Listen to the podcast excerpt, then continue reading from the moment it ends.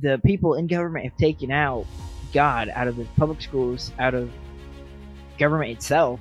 Mhm. They've taken God completely out of it, and you can see as a result we are declining.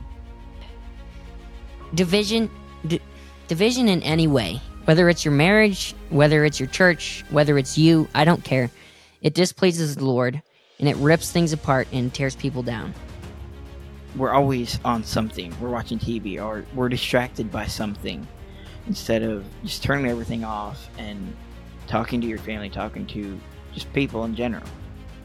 It shouldn't matter what others think about you.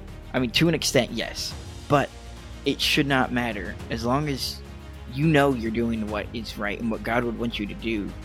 It does not matter as long as you're doing right and as long as God is on your side. That's all that matters. And a lot of times, that's that's how it's going to be. It's going to be you and God and everyone else on the other side.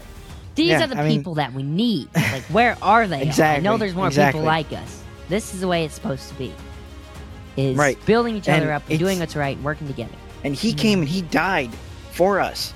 He wants that fellowship and He wants to Yeah. work in your life. you have to do what's right first and then find the answer later Mhm. sometimes Look, With this podcast, we are trying to stir people up. We are trying to encourage people to live the Christian life. We are trying to encourage revival. And if God wants us to bring the revival, so be it.